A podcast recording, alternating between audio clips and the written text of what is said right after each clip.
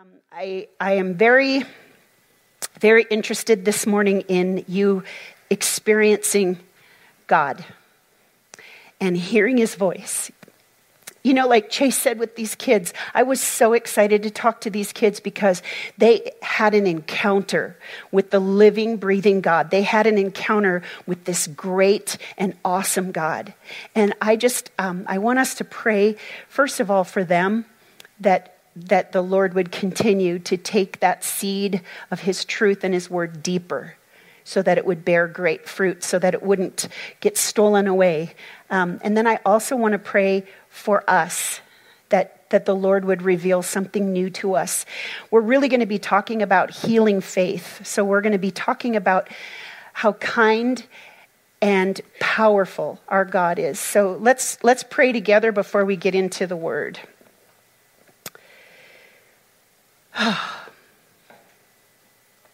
Lord, you are great. Your name is great.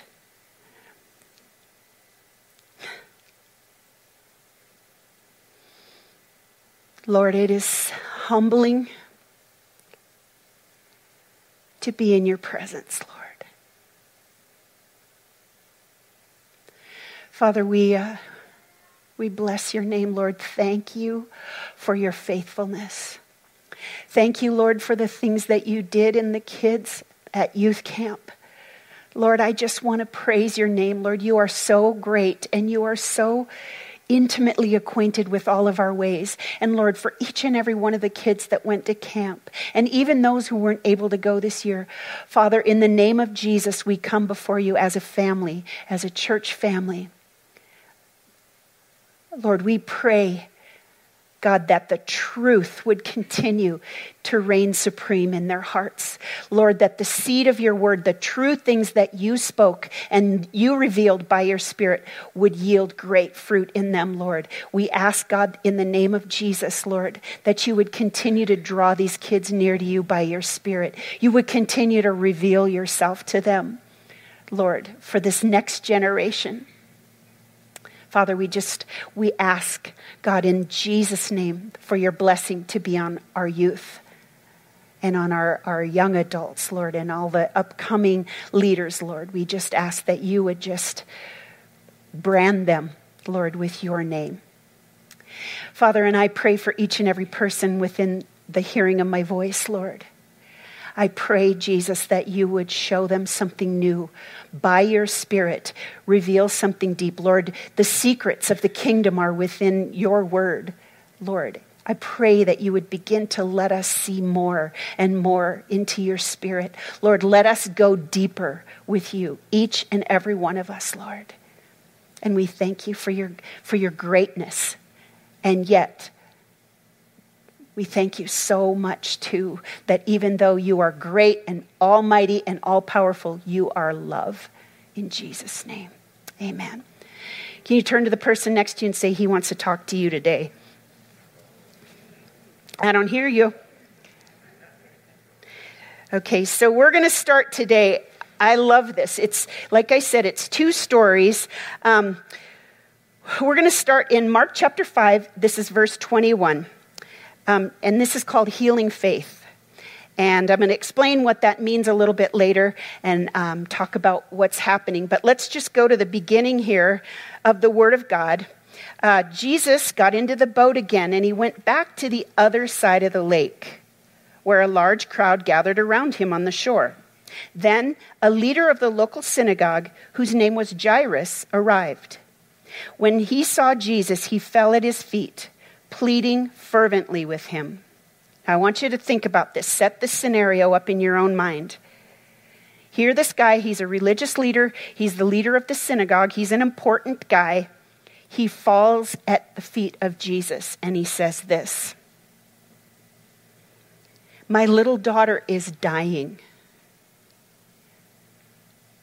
As a parent, it's unfathomable to imagine. My little daughter is dying. He says, Please come and lay your hands on her, heal her so she can live. Okay, so imagine this. How many of you parents in here? You know, it's to, to fathom that the thought that your 12 year old child is dying. The Bible says later on that she's 12 years old. And it says here, it says, Jesus went with him, and all the people followed, crowding around him. Now, a lot of times people will ask me, how is it that a good God can allow suffering? Like, how is it that a God, because we, we believe that God is good, right? We believe that God is great, right? Are you guys awake? Chris is awake. we believe that God is great. We believe that God could, if He wanted, He could eliminate all suffering in the world if that was His plan and if that was His will. So, why is it? How is it that a good God can allow bad things to happen? How is it that a good God, so Jairus is this man who's faithful, he's obviously a servant of the Lord, and yet his 12 year old daughter is dying. How is that even possible? So, we're going to talk a little bit today about suffering and the causes for suffering and why God allows it. But if you think back, way back into the beginning, Adam and Eve had a choice and they chose to do things their own way, even though God had said, don't do that, don't eat the fruit. And they did anyway. And, and in that, they demonstrated free will. They demonstrated that human beings have the ability to make choices. Human beings have the, the ability to choose bad or good, right? Right? Okay? And so I'm not saying that all evil is rooted in, in human choice because obviously uh, people wouldn't choose hurricanes or people wouldn't choose cancer or they wouldn't choose things that, that are causes for suffering. They wouldn't choose to have their child die. But when Adam and Eve made that choice, that was when sin entered into the world for the first time. And their purposes for suffering are necessary. Even though we don't want to believe that we need to suffer, we want, it, we want things to just go well, don't we? I do. I don't love suffering, but the Bible is really clear that even, even when we suffer, even when we go through hardships and trials, God is still always good. He's always doing something good. And keep that in mind as you go through trials, as you go through hardships, keep in mind that God wants to do something good in you, even though, honestly, we oftentimes do not understand suffering. Like Jairus, I'm sure Jairus is like, wow, I've, I've, I've tried to honor God in everything I do, and now my 12 year old daughter is dying. Here are some of the purposes for suffering. Number one, there's a purity that comes in us. There's a purification process that takes place within us as God allows us to go through suffering. The second thing is our character is built. You know, I, I often quote Romans chapter 5. It says, Suffering produces perseverance, and perseverance, character. There's a character that is developed in us. You know, there's a saying that people say that, um, that hard times reveal character. No, that is not true. Hard times don't reveal character, hard times develop character. Okay, going through hardships, going through trials develops our character. And, and, and really, we are tested in the middle of suffering, aren't we? We, we either are going to become bitter and we're going to become angry at God or angry at other people, or we're going to become a victim, we're going to become battered, or we're going to become better. And, and obviously, the Lord is inviting us to trust Him and to believe Him and to believe in His goodness. We either can be victors or victims. We either can have our faith increased or we can walk a life of futility. And the Lord is always, always encouraging us to trust Him, to believe Him, to put our faith in Him, to put our hope in Him. The third thing that suffering produces is a desperation.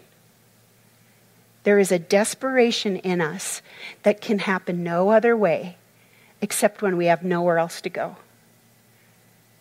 You know, after Eric died, my husband, um, there was a desperation in me that I had never experienced before. And I can remember so many times saying, God, where else could I go? You know, I was talking with someone last week and they were just saying, you know, they weren't sure they wanted to continue to serve the Lord. And I said, Where else are you going to go? He has the words of eternal life. And so there's a desperation within us that happens through suffering. There's another thing that happens to us there's a humility that takes place in us. You know, oftentimes you see uh, young leaders or, or young pastors or whatever, and there's a certain I'm not, I'm not trying to say this in, an, in, a, in a judgmental way, but there's, there's a little bit of an arrogance. You know, there's a little bit of a, um, I don't know, I guess I can't think of another word to describe it, but there's, there's a little bit of cockiness. And I always look at them and I think, ah, what's it going to take? You know, the servant of the Lord is humble, and there's a humility that happens.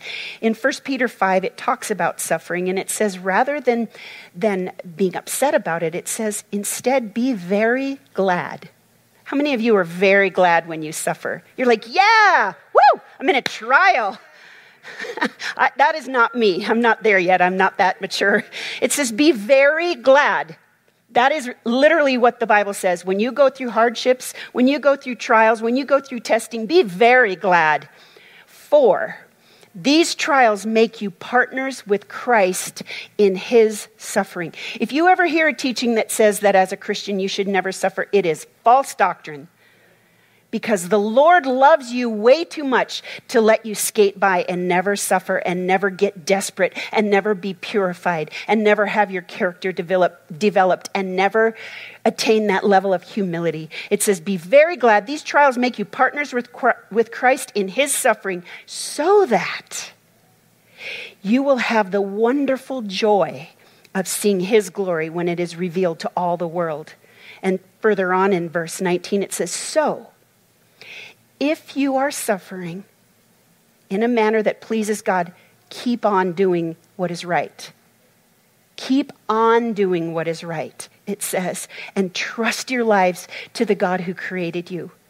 For he will, what? Never fail you. When we go through trials, we have to remember that He will never fail you. He is faithful to the end. He will never leave you. He will never forsake you. He will never let you down. It's never like when you go through a hard time, God is kind of like, oops, wow, I, I didn't know that was going to happen. God is in control, God is in charge, and He wants you to develop all of these things purity, character, desperation, humility there's a maturity.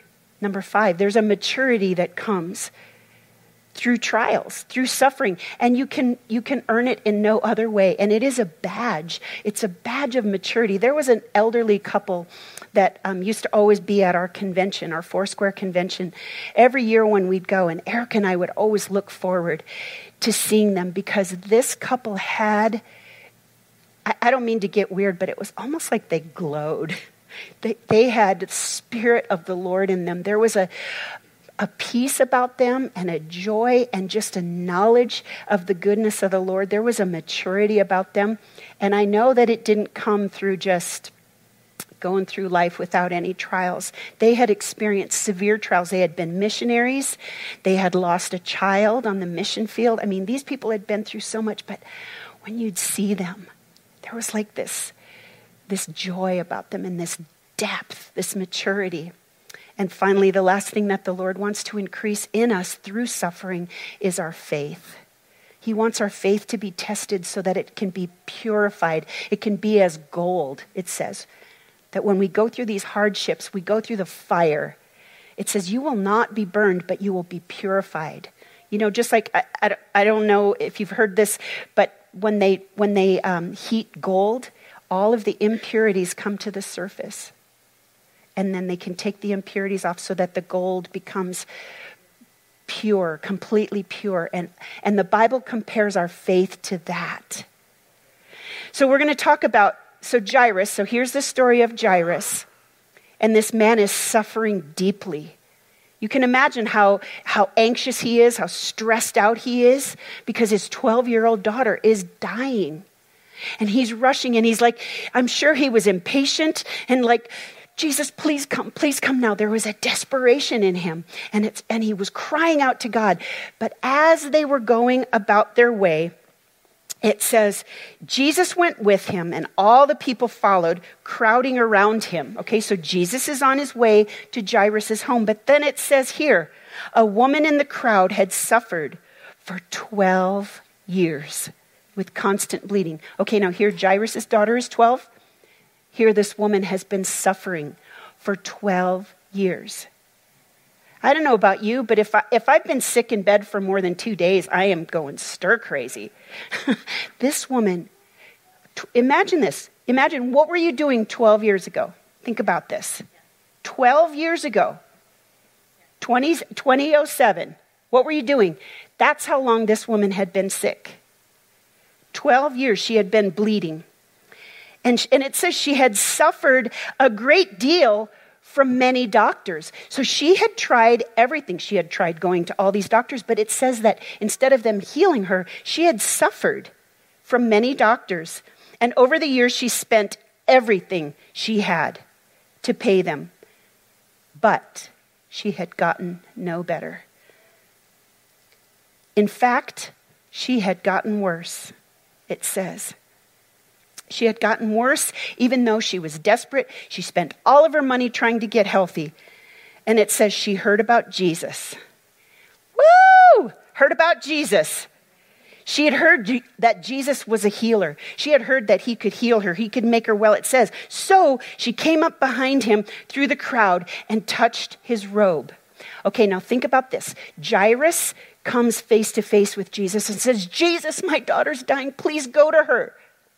This woman, probably because she was considered unclean in that culture because of her bleeding. So she's been bleeding for 12 years. She probably, if she even was married, she probably lost her husband. He probably, men could divorce women for anything back then. He had probably divorced her because he was probably sick of it. Plus, she had squandered all the money. So, this woman was probably all alone. And instead of coming face to face with Jesus and saying, Jesus, will you heal me? It says she kind of snuck up behind him, touched his robe. She's thinking, if I could just get close enough to him, maybe, maybe there's a chance that he'll heal me. And so it says she touched his robe, and immediately the bleeding stopped. For whatever reason, the bleeding stopped. She knew. She knew it. And it says, and she could feel in her body that she had been healed of this terrible condition. She, all she did was touch his robe. She didn't even say a word to Jesus. She just thought this in her mind. She needed a miracle, and she got one right there, immediately. Now, we throw around the word miracle pretty loosely, don't we? Wow, I got a parking spot in the very front. Woo, what a miracle. No, that's a coincidence. I mean, that's luck, or I don't believe in luck, but you know what I mean. That is not a miracle. We say it so uh, kind of loosely, like we even say, oh, every baby that's born is a miracle.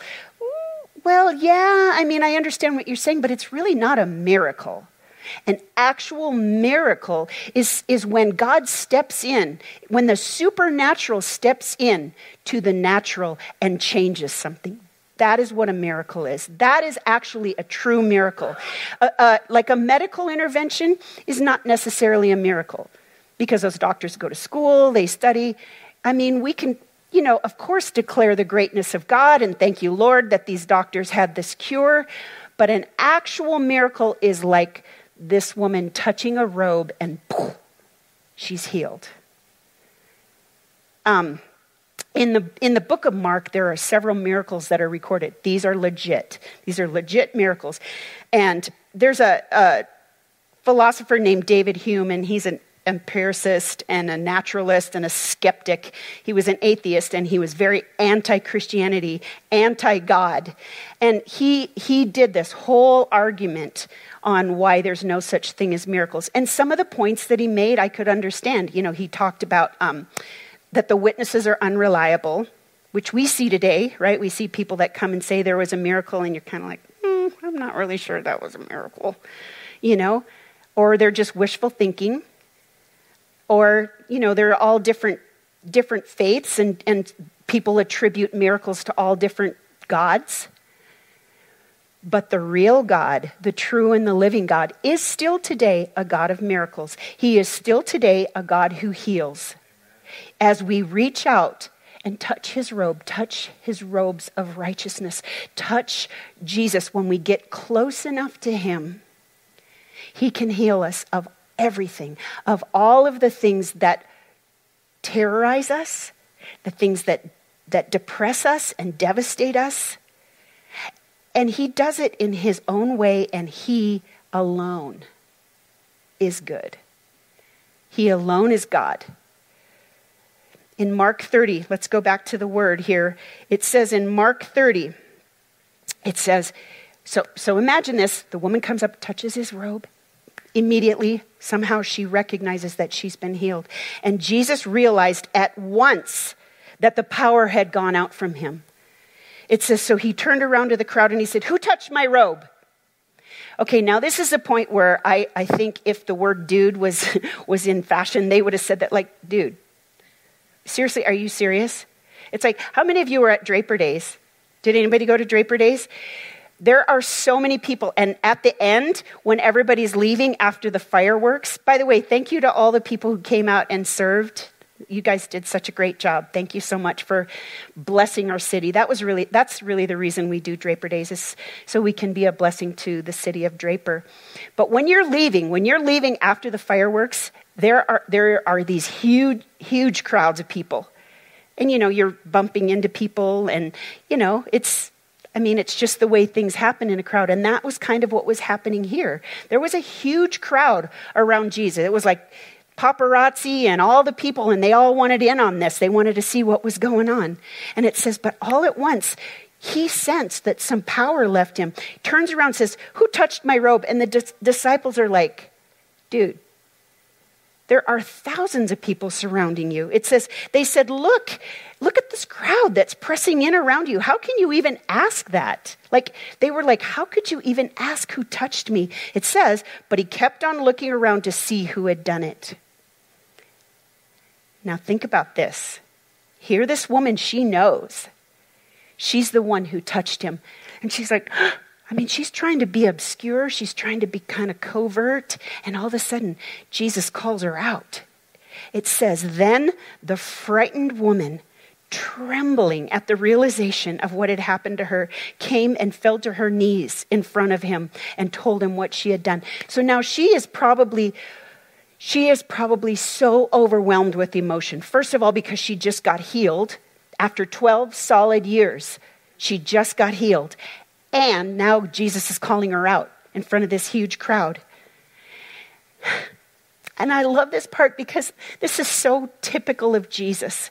So she's she's frightened. You know, she's scared to even admit, I, I I'm the one. I, I was the one who touched you. And Jesus, classic Jesus, turns around and he says, Daughter. He calls her daughter, which is like the most intimate, tender, gentle, kind, compassionate thing that he could call her. He says, Daughter, your faith has made you well. Go in peace. Your suffering is over. And I just, I know that there are, there are those of you this morning, and you need to hear him say that. Daughter or son, it's going to be okay. Just believe me. Just believe. I'm in control of your life. I am for you. I am with you.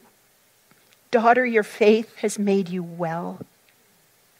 Go in peace, your suffering is over. Isn't that such a beautiful story of our great and powerful and merciful God? So, this is all happening. Now, I want you to keep in mind, this is happening right after Jairus came to him and said, Jesus, please hurry, my daughter's dying. And then Jesus takes this little hiatus here and deals with this woman. And now think about it this, I mean, this is implied. I'm not saying that Jairus was standing there, but I'm sure he's like, okay, Jesus, that's great and everything, but my 12 year old daughter is dying. And it says, let's turn uh, to, to verse 35. It it says, while Jesus was still speaking to her, messengers arrived from the home of Jairus, the leader of the synagogue. Now, get this. I want you to get the emotion behind this. And they said, they told him, Jairus, it's too late. Your daughter's dead. There's no use troubling the teacher now. Don't even bother coming home. She's dead. Now imagine, Jairus is probably sitting there thinking, if Jesus could have gotten there sooner. I love this. Jesus overheard what they said, and this is what he says to Jairus Don't be afraid, just have faith. Now, I don't know about you, but if you've ever gone through grief, the last thing you want to hear when you're grieving is don't be afraid. Or it's all going to work out. Or, you know, after I got married, people would be like, oh, you're, you can still get married. You can still remarry. Well, at the time when you're grieving, you don't want to hear that. Just, this is just a little aside. Just say, I'm so sorry. That's all you need to say. If somebody's grieving. But here, Jesus knows what to say because Jairus is freaking out, I'm sure, and he's so upset because his 12 year old daughter died. And Jesus says, Don't be afraid, just have faith. Now, Jairus did have faith. Jairus was a man who had faith. It says, Then Jesus stopped the crowd. He's like, You know what, y'all? Go away. We're going to keep going. And so he invites, he invites Peter, James, and John, the three guys closest to him, and the brother of, or uh, James, the brother of, or John, the brother of James. I'm so sorry. It's, but the, but the crowd, they just were in it for the show. They just wanted to see the show. But Jesus knew that it wouldn't be beneficial for them to come with them. And it says here, it says, when they came to the home of the synagogue leader, Jairus, it says Jesus saw much commotion and weeping and wailing. Okay, now keep in mind, I don't know how far this was how far it was for them to walk there. But back then, funerals were very different than they are right now. You know, I just, uh, my best friend from college was here on Friday, and I spent the afternoon talking with him and asking him all these questions. He is actually a mortician, he's a funeral director, and his last name is Cease. It's been generations of Ceases, the Cease Funeral Home. And um, I just sat and picked his brain about funerals and about our culture and about death and why is it that, you know, I talked to him about, he's a believer, and I talked to him about this particular passage and I said, why is it that back then they would they would actually hire professional mourners to come in professional people that they would pay to come in and wail and mourn and grieve so these people were really just acting. I mean, they were professional actors that were invited to come to the funeral. Imagine that today. You know, you show up as a family and you show up and it's the funeral of your loved one, and there's all these strangers that are acting like they're super sad about this. It's just so different. But I asked Kevin, I said, why is it that in our culture we don't wail? We don't allow people to wail. It's very somber. They've got the organ music playing in the funeral home, and right? It's so different. I think we should let people wail. I mean, I really think that would bring a lot more closure to a lot of people, don't you? But at the funeral, you just you see people like trying to wipe away their tears or apologizing for crying. It's like, no, you're sad. When you cry, when you weep, when you mourn, it's because you're sad because you love that person. It's just so strange that back then they, they allowed people to grieve. But now it's almost like we try to kind of stop people from grieving. So, anyway, so this is going on. So, this is a, a, chaotic scene. There's people grieving and wailing and mourning, and there's, they're playing these flutes and everything. And it says, Jesus went inside and he asked, Why all this commotion and weeping? This child isn't dead, she's only asleep. Think about this. Jairus is hearing Jesus say this. Go back. Don't be afraid. Just have faith. Now, Jesus is saying, She's not dead. She's only asleep. And here it says, and the crowd laughed at him. They laughed at him. But Jesus heals the little girl. Talitha cum, it says. And here's the thing the crowd was like, they were just like the looky loos. They were just the ones, they were like the people that when there's an accident on I 15, every, they're, the ones who slow down because they want to see if they can see something gory, you know, or they want to see something. They want to see a, some sight. Which, why do we do that? Right? Why, do we do, why would you want to see something like that? But isn't that our, our natural inclination? And that these people were the same as us, probably. They just wanted to see what is Jesus going to do here? It says, but when Jesus says, she is not dead, she's just sleeping, they laughed at him. And it was probably a lot of these professional mourners. So they went from weeping and wailing to laughing at Jesus. Psalm 1 says, Blessed is the one who walks not in the counsel of the wicked, nor stands in the way of sinners, nor sits in the seat of scoffers. These guys were scoffing. They didn't believe that, that Jesus knew what he was talking about. It says, The one who, who um, walks not in the counsel of the wicked, it says, His delight is in the law of the Lord, and on the law he meditates day and night. So these people clearly did not recognize who Jesus was. They did not know who Jesus was. Otherwise, they never would have laughed. They would have never doubted and they would have never mocked because they really were like mocking. It says, but in verse 40, it says, the crowd laughed at him, but he made them all leave. He took the girl's father and the mother and the three disciples into the room where the girl was lying. And holding her hand again, just the kindness and the tenderness and the gentleness of Jesus, he's holding this little 12 year old girl's hand. And he said to her, Talitha koum, which means, little girl, get up. It says, and the girl who was 12 years old immediately stood up and walked around. it says the people were overwhelmed. They were totally amazed. This girl was dead. But Jesus says she's just asleep. And that's a, a biblical reference to sleep. It says the, the Bible compares death to sleeping. And so, but this was not a, a death that was her soul. Like she wasn't, she wasn't completely like, this is the end she was sleeping in this kind of the spiritual or the physical sense.